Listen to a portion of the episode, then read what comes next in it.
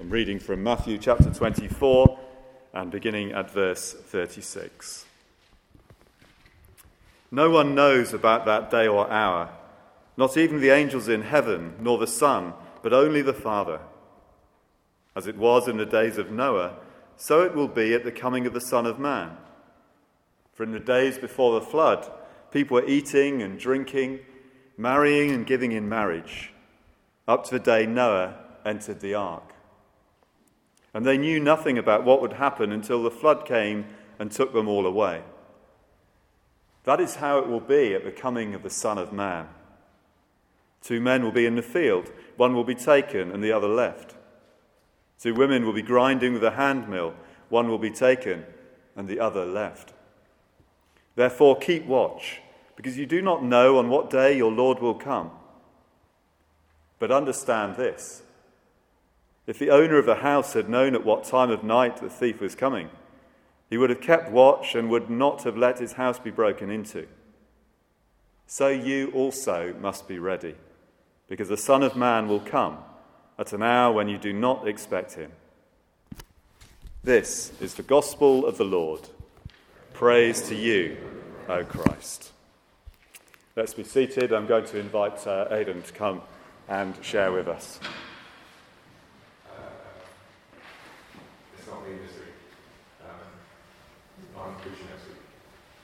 Swapped for this week. Yeah, I think I'll do this evening.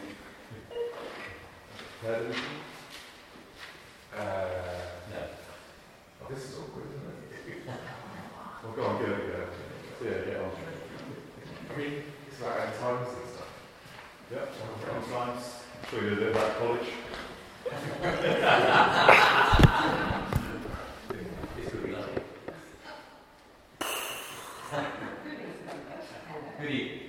Uh, it's not very good when you're not prepared, is it?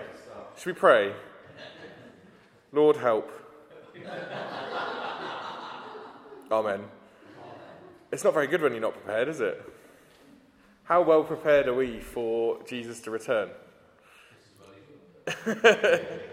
um, I've got a confession to make. I have actually prepared.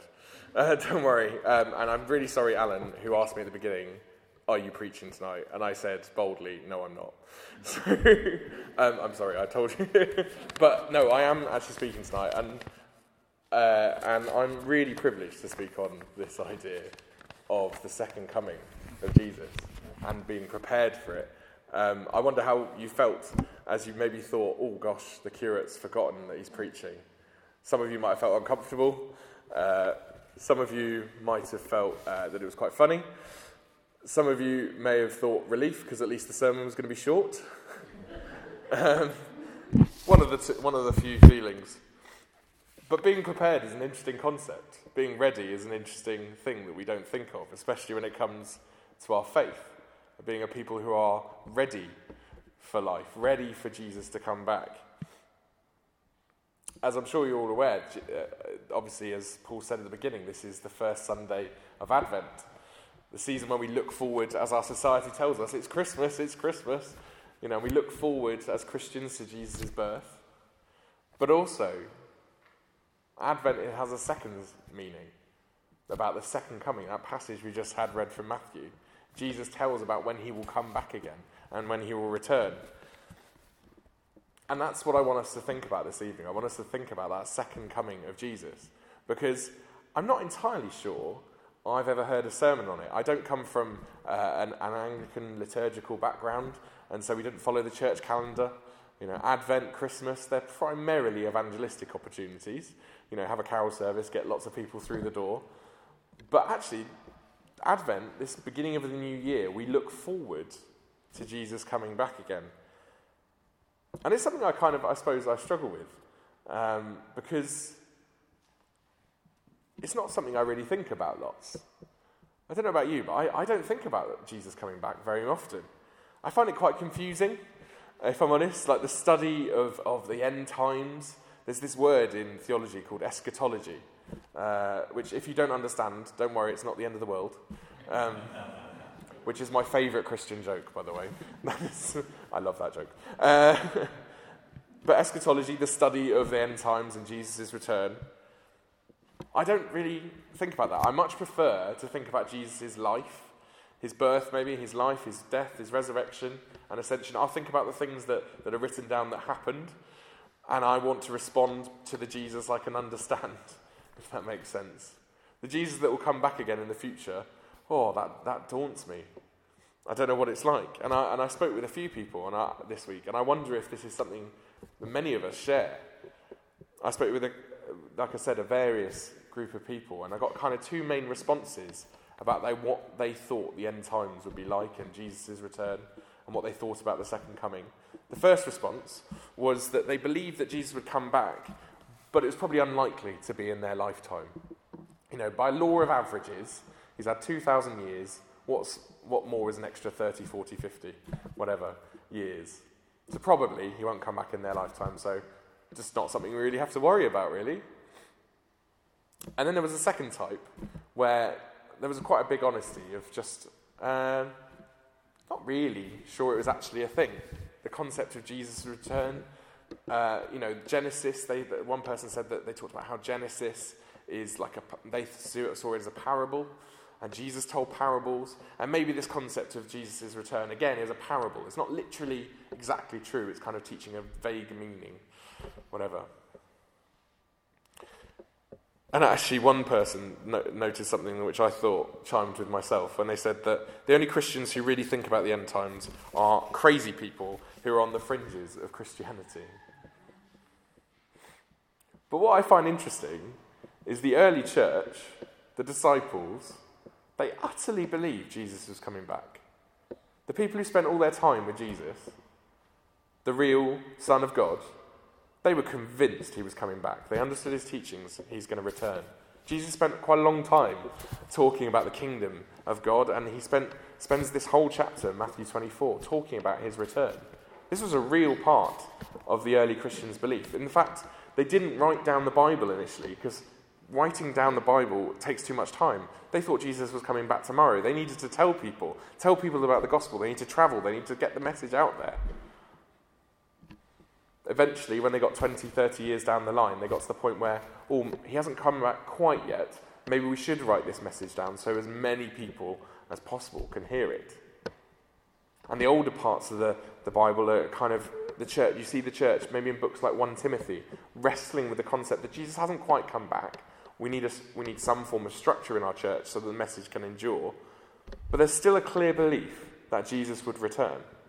And that, that belief went through the, the first few centuries of Christians.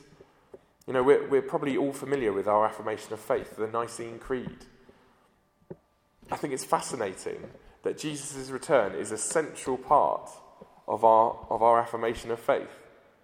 I believe Jesus, he will come back to judge the living and the dead. This belief that Jesus will return is a core Christian doctrine.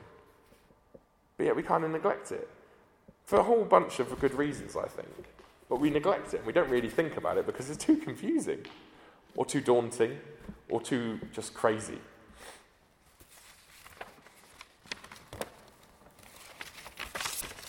But what I want to say tonight is that believing and living in the reality of the second coming is something core to a mature Christian, to a growing Christian, one that is neglected but it, I want us to encourage us this evening to be an Advent people, to people who are looking forward to Jesus' return, people who are prepared for Jesus' repair, return, and people who are in a state of readiness.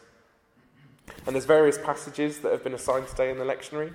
Uh, psalm 122 is the psalm that's appointed for today, and it's an amazing psalm that talks about Jerusalem uh, being an eternal city where God dwells with his people. Not literally the you know, Jerusalem we might recognize today, but Jerusalem is an eternal city of God with his people. And then we had Maggie read from Isaiah 2. Uh, it's an amazing passage and picture again of the end times. And you've got the eternal nature of God with his people. Verse 3 says, Come, let us go up to the mountain of the Lord. So rather than using Jerusalem, the mountain of God is there the temple of God of Jacob. He will teach us his ways so that we may walk in his paths. The law will go out from Zion, another term for Jerusalem, the word of the Lord will go forth. And then it goes on to talk about the nature of God's eternal kingdom, the new heaven and the new earth. He says, He will judge between the nations and will settle disputes for many peoples. They will beat their swords into plowshares and their spears into pruning hooks.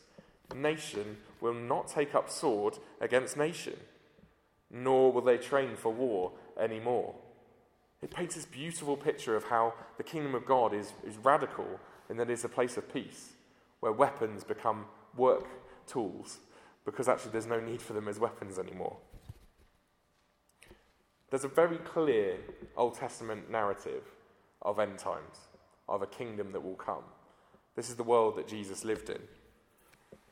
And uh, it's a world in which Revelation made a lot of sense to Jewish people at the time. Revelation is a confusing book. Anyone else, hands up if you're confused by Revelation? If, you, if you've not got your hand up, you're probably not. You're probably lying or not sure. it's really confusing. And I don't know what's going on. But Revelation 21, verses 1 to 4, are amazing. Really powerful. Again, a picture of what is to come.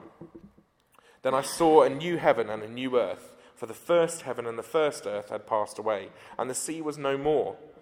And I saw the holy city, the new Jerusalem coming down out of heaven from God, prepared as a bride adorned for her husband. And I heard a loud voice from the throne saying, Behold, the dwelling place of God is with man. Emmanuel, God is with man. He will dwell with them, and they will be his people. And God himself will be with them as their God. And one of my favourite verses in the whole Bible He will wipe away every tear from their eyes, and death shall be no more. Neither shall there be mourning nor crying, nor pain anymore, for the former things have passed away. That's an amazing picture of what is to come.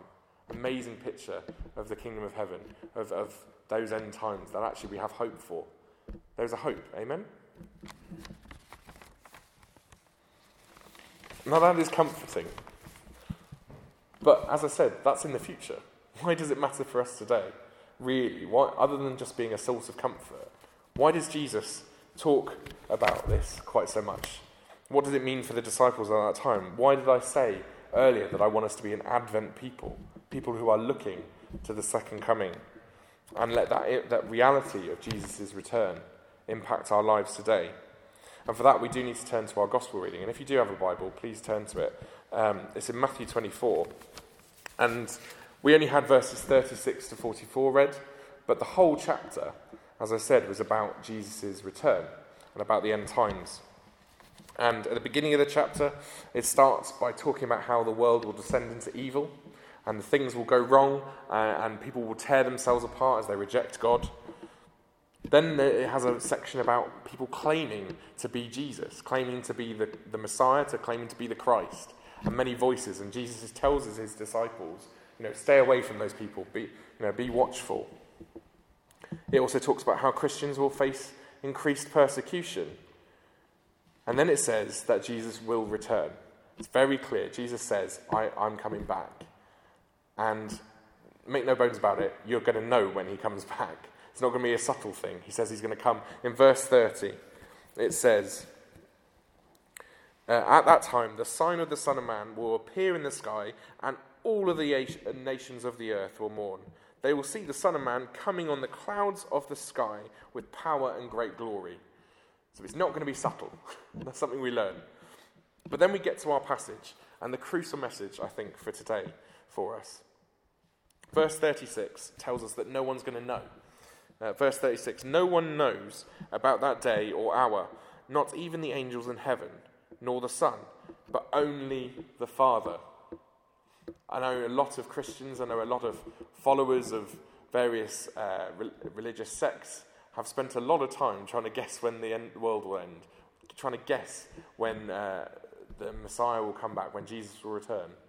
If God the Father is the only one who knows, and no one knows, I think we're wasting our breath if we try and work out when that happens. That's not what God wants us to do. That's not what Jesus wants us to do. Guessing about when the end times will be is pointless. And, and confusion around the whole concept is so real. You know, some people uh, are thinking about what time the end times will be. Some people are saying, you know, what exactly will it look like? There's various theories as to what Revelation and, and Jesus' words in Matthew mean, and it can get very confusing. You've got the concepts like the rapture, and then you've got other people. Very confusing. But the key message comes out uh, through Matthew 24. Earlier, verse 4, it said, Watch out. Watch out that no one deceives you. Then in uh, verses 42 to 44, it says this Therefore, keep watch, because you do not know on what day your Lord will come. But understand this if the owner of the house had known at what time of the night the thief was coming, he would have kept watch and would not have let his house be broken into. So you also must be ready, because the Son of Man will come at an hour when you do not expect him. Keep watch. Be ready. Be on your guard. I was a, a good scout, you know, dib, dib, dib, dob, dob, dob. The motto of the scouts, what do we know it? Do people know it? Be prepared. Um, that is not so you can get some badges. So you know, you know, the whole point of the scouts is not to get some badges. The point of being prepared as a scout is to is a mindset. So no matter what you face in life, you are prepared to take it on. Jesus wants his disciples to be prepared for him to come back, because being prepared is a state of being. Being ready is a status of mind, and it impacts your life. If someone, in, you know, he uses the example of a thief. If you know a thief is coming to your house, you're not going to sit there and go, oh, I'll just go to bed, shall I? And just nod off for the night. Can, it's going to change how you act. I won't get you to explain some of those because, you know, some people, their actions might get them in trouble. but if a thief was coming, that would change how you act. If you were ready. If you were ready for someone to come to your house, you know, an important guest come to your house, well, you probably wouldn't let the house stay in the same state that my house currently is in you probably tidy up or you would, you would want to, you know, ready yourself, maybe, maybe, you know, do various things to get yourself ready. It would change your actions. If the Queen was here visiting Downend, if we found out the Queen was going to visit Downend, I tell you what, I'd tell everyone I knew. I'd be like, oh, do you know the Queen's coming? We need to be there. Or an important celebrity if you hate the monarchy. You know, who, you know, tell people, you would tell people. It would change your actions. Being ready is an action.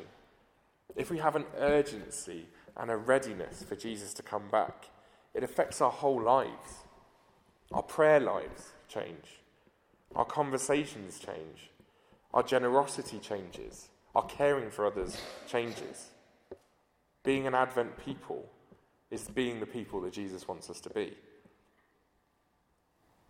And to finish, I just want us to think about what it would be like if we all lived like this, if we as Christchurch Downend took this kind of idea of being prepared and living as an Advent people, ready for Jesus to come back. C.S. Lewis uh, wrote this in Mere Christianity. It's an amazing quote.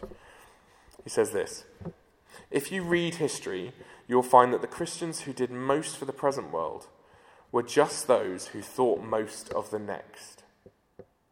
It is since Christians have largely ceased to think of the other world that they've become so ineffective in this. Aim at heaven and you get earth thrown in. Aim at earth and you will get neither. Christians who did most for the present world were those who did who thought of the next. Christians who are ready for the coming kingdom, Christians who are ready for Jesus to return, they impact the world. I, I, was trying to look at you know who C.S. Lewis might have been thinking about this week. Martin Luther. Uh, you may or may not uh, like the man. He did some things that were positive, some things that were negative, but he was categorically sure that uh, Jesus was going that Jesus was close to returning. He believed he was in the end times, if you will, and it gave him an urgency to challenge the corrupt priesthood of the time. There are thousands, if not millions, of people who are in heaven because Martin Luther had an urgency uh, to, to challenge corruption in the church and the Reformation and, and everything that came from that, both in the Protestant church and eventually the Catholic church. Amazing acts. Um, Dietrich Bonhoeffer is someone, um, nod if you know of Dietrich Bonhoeffer. So, Dietrich Bonhoeffer, understandably, as someone who lived in Nazi Germany, realised he might be close to end times. uh, as a German living there. And the urgency of the Jesus he loved, and an urgency to see the Jesus he, re- he loved returned, and the, the kind of preparedness he, of state of mind he lived in, led him to challenge voices in the church that were kind of being swayed to support the Nazis or, or go along with them. He's a massive hero of mine as someone who his teachings and his actions spoke of the love of God. He, he has changed the church. Again, there are people who are Christians now, people who are assured of eternity because of the work of Dietrich Bonhoeffer. Let's be people, let's be a church that are ready for the return of Jesus. Amen? Shall I pray for us?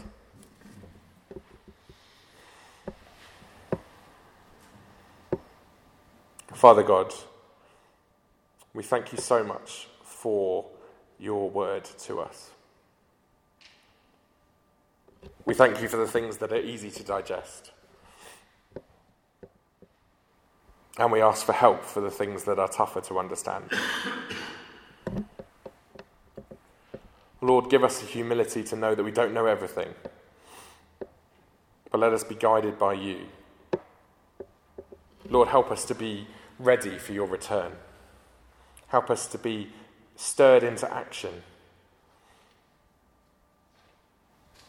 Help us to have the urgency of, of our early church fathers, of the disciples.